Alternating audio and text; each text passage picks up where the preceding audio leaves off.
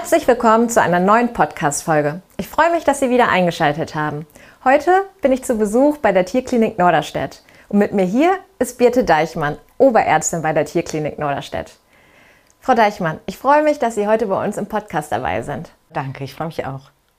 Mögen Sie sich unseren Zuhörern kurz vorstellen, wie sind Sie zur Tierklinik Norderstedt gekommen? Also ich habe ähm, eigentlich noch nie jetzt von Anfang an den Traum gehabt. Das kam erst später. Ich habe ähm, noch ein paar Sachen vorher gemacht, habe dann in Hannover studiert, habe dann ähm, in einigen Praxen im Ruhrpott gearbeitet und dann bin ich 2011 nach Norderstedt gekommen. Und seitdem arbeite ich hier. Ja.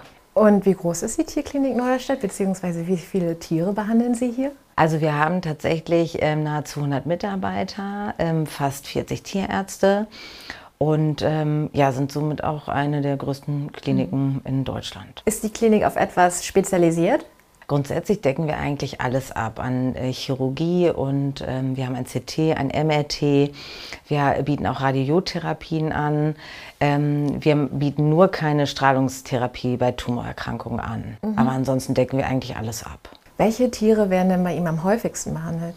Hunde und Katzen. Ja. Also wirklich nur vereinzelt Heimtiere. Ähm, ja, also wirklich hauptsächlich Hunde und Katzen. Und welche Tiere behandeln Sie am liebsten? Eigentlich, da ich ja selber Hunde und Katzen auch habe, ähm, nimmt sich das eigentlich nichts. Also ich mag beides eigentlich gern. Ah, okay. Und haben Sie selber auch ein bestimmtes Spezialgebiet? Also ich ähm, mache ja Notfallambulanz, also die Notfälle, die reinkommen, die behandle ich, aber ich habe mich eher der Internistik verschrieben, mhm. also Ultraschall und Abklärung eben von bestimmten Patienten. Was sind denn so klassische Notfälle? Ja, also die Traumapatienten, Autounfälle, ähm, Kippfensterkatzen, also die im Kippfenster hängen bleiben, ähm, Balkonstürze.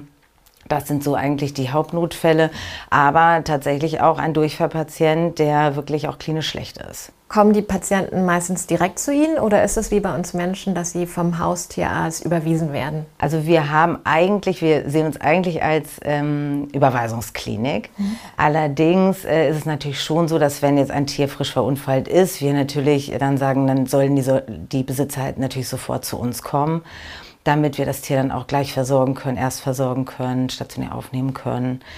Ähm, aber es sollte natürlich, ähm, wenn es kein Notfall ist, schon auch eine Überweisungsklinik bleiben. Kommen ambulante Behandlungen oder stationäre Aufenthalte bei Ihnen häufiger vor? Also wir haben schon regelmäßig natürlich eine volle Station, aber ich würde sagen, dass wir doch etwas mehr ambulante Behandlung durchführen, ne? mhm. weil wir auch Terminsprechstunde haben und die bleiben natürlich dann nicht stationär. Die mhm. gehen dann mit der entsprechenden Behandlung nach Hause. Was sind so typische Krankheitsbilder, bei denen eine stationäre Behandlung notwendig ist? Das hängt tatsächlich von der Klinik ab des Tieres, weil ähm, ein äh, Unfallpatient natürlich ähm, regulär meistens auf Station geht. Aber wie gesagt, auch der blutige Durchfall kann klinisch so schlecht sein, dass der auch stationär sein muss. Ne? Mhm.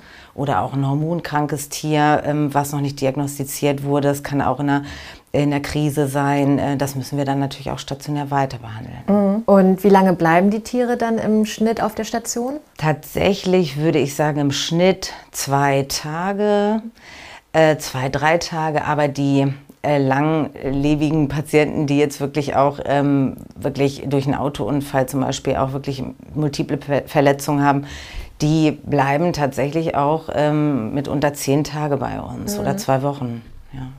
Das sind ja schon einige Tage. Was kostet denn so ein stationärer Aufenthalt in etwa? Ja, die Kosten haben sich da tatsächlich auch erhöht. Also man muss schon von 200 bis 450 Euro rechnen, je nachdem, wie viel das Tier auch wiegt, weil mhm. die Medikamente entsprechend angepasst werden und höhere Mengen erforderlich sind. Mhm. Und haben Sie den Eindruck, dass Ihre Kunden ähm, wissen, was da auf sie zukommt, wenn ein stationärer Aufenthalt bevorsteht? Also wir informieren die Besitzer ja schon, ähm, aber ich glaube, wenn sie hier vor Ort erstmal ankommen, dass sie dann noch nicht so ganz darauf vorbereitet sind. Mhm. Also ich denke schon, dass es für viele auch ein Schockmoment ist, wenn wir ihnen sagen, okay, das und das kommt auf sie zu. Und wie klären Sie Ihre Kunden über die Kosten dann auf? Also wir müssen das ja vorher absprechen, wenn wir das Tierstation aufnehmen. Es wird auch schriftlich festgehalten. Äh, wenn die Besitzer erstmalig zu uns kommen, denke ich, sind sie noch nicht darauf vorbereitet, bevor sie mhm. mit uns sprechen. Mhm. Ähm, das muss man aber tatsächlich auch transparent halten. Sofern man halt weiß, okay, was kommt auf sie zu, Unvorhergesehenes, wie doch ein chirurgischer Eingriff, muss natürlich dann nochmal abgesprochen werden. Alles klar, ja, ich habe auch schon beim Reingehen hier gesehen, gibt es auch nochmal ähm, ein Plakat zur neuen Gebührenordnung. Ja. Also auch da im mhm. Wartezimmer kann man sich durchlesen. Ja. Haben Sie vermehrt Selbstzahler oder gibt es auch Kunden, die versichert sind? Also das nimmt schon zu, aber ich glaube, dass wir weiterhin weniger Patientenbesitzer haben, die keine Krankenversicherung mhm. für Tiere haben. Was halten Sie denn persönlich von einer Tierkrankenversicherung oder auch von einer OP-Versicherung? Schon sehr viel, weil ähm, es natürlich schon auch zu ähm, Situationen kommt, wo die Besitzer auch wirklich ähm, Probleme haben, das zu finanzieren.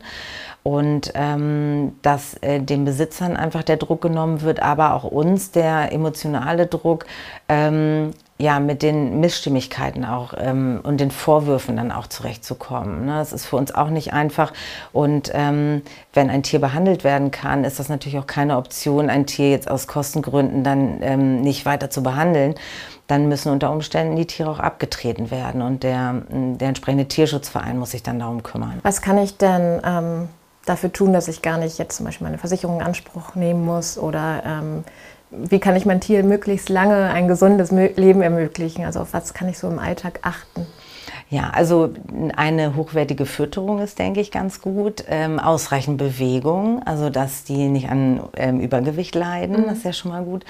Ähm, schon auch ähm, Fellpflege, Ohrenpflege, ähm, Zahnstatus ist tatsächlich auch wichtig, dass mhm. man schon auch anfängt, vielleicht, wenn die Besitzer einen Welpen sich anschaffen, gleich, ähm, dass sie ihn daran gewöhnen, dass er sich die Zähne putzen lässt. Mit einer richtigen Zahnbürste oder was ist da eine ähm, gute Methode? Also es gibt tatsächlich äh, auch schon Ultraschallzahnbürsten mhm. für ähm, äh, Tiere, die sind natürlich perfekt.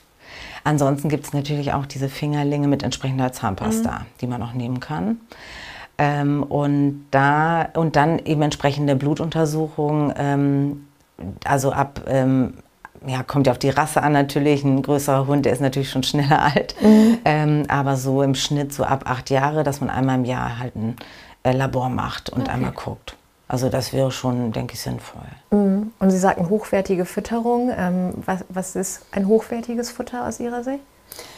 Naja, also ähm, der Preis spielt da nicht unbedingt eine Rolle, aber man sollte sich schon damit beschäftigen, okay, welche Nahrungsbestandteile, ähm, Mineralstoffe, Spurenelemente braucht das Tier, äh, welche Grundnährstoffe, in welchem Verhältnis, Calcium-Phosphat-Verhältnis und so weiter. Und das sollte man schon auch, da sollte man sich selber auch schlau machen und dann entsprechend äh, oder sich beraten lassen natürlich. Mhm. Ähm, und dann kann das natürlich auch, muss das auch nicht kommerziell sein natürlich. Äh, ich füttere jetzt selber meine Tiere kommerziell. Mhm. Aber ähm, das muss nicht sein. Aber dann muss man das entsprechend auch errechnet haben oder ja. berechnen lassen. Gibt es so typische Sachen, die von Tierhaltern gerne mal vernachlässigt werden oder auch übersehen? Also die ähm, typischen Fellpflegeproblematiken, verfilztes Fell, ähm, auch zu lange Krallen, das sind so Sachen, wo das auch manchmal so ein bisschen mangelt, mhm. muss ich sagen. Ähm, und natürlich gibt es auch regelmäßig Besitzer, die schon auch hinsichtlich anderen Symptomen auch zu lange warten. Aber ähm, also generell kann man das eigentlich gar nicht sagen. Mhm. Das, ähm, da, jeder Mensch ist sehr unterschiedlich. Ich habe auf Ihrer Website gesehen, dass Tiere hier sogar Blut spenden können.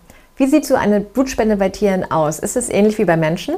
Also nee, das wird nicht am Bein abgenommen oder am Arm, sondern an der Halsvene. Mhm. Ähm, das heißt, die Hunde sind dann meistens im Sitzen oder auf der Seite liegend. Die Katzen werden meistens ähm, müde gemacht. Ähm, bei den Hunden läuft es aber meistens wach ab. Und ähm, ja, wenn die Hunde ein bestimmtes Alter haben, ein bestimmtes Gewicht ähm, und nicht aus dem Ausland kommen, dann dürfen die auf jeden Fall spenden. Ah, okay. Also es gibt bestimmte Voraussetzungen. Ja, genau. Also ähm, bis acht Jahre sagt man so, bis acht, neun Jahre beim Hund, bis zehn bei der Katze. Mhm. Und naja, ab 30 Kilo wäre perfekt beim Hund, dann, weil wir auch eine Plasmazentrifuge haben. Mhm. Ähm, und dementsprechend sollten dann die ähm, Transfusionen oder die Blutbeutel auch entsprechend voll sein, okay. dass man das dann auch dass sich das lohnt ja. quasi. Aber es könnten auch äh, 25 Kilo Hunde spenden für einen kleinen Empfänger. Ja. Also es werden auch die Blutspenden wirklich benötigt dann im OP. Genau, also wir haben diese, Trans, äh, diese Zentrifuge ist dafür da, dass äh, Erykonzentrat getrennt wird vom Plasma. Und dann haben wir natürlich auch ähm, Transfusionen und Proben da und können die dann auch verwenden. Die halten sich dann auch eine entsprechende Zeit. Aber im Notfall haben wir dann natürlich auch die komplette Blutspende, die dann eben gleich auch weiter verarbeitet wird sozusagen. Mhm. Liebe Frau Deichmann, ganz herzlichen Dank, dass Sie uns heute einen kleinen Einblick in Ihren Klinikalltag gegeben haben und vielen Dank für das spannende Gespräch. Vielen Dank, danke. Liebe Zuhörerinnen und Zuhörer, ich hoffe, Ihnen hat es auch gefallen. Vielleicht wird ja der ein oder andere Vierbeiner von Ihnen auch zum Blutspender. Wir verlinken alle Infos zur Tierklinik wie immer in den Show Notes und ich hoffe, dass wir uns beim nächsten Mal wieder hören. Machen Sie es gut!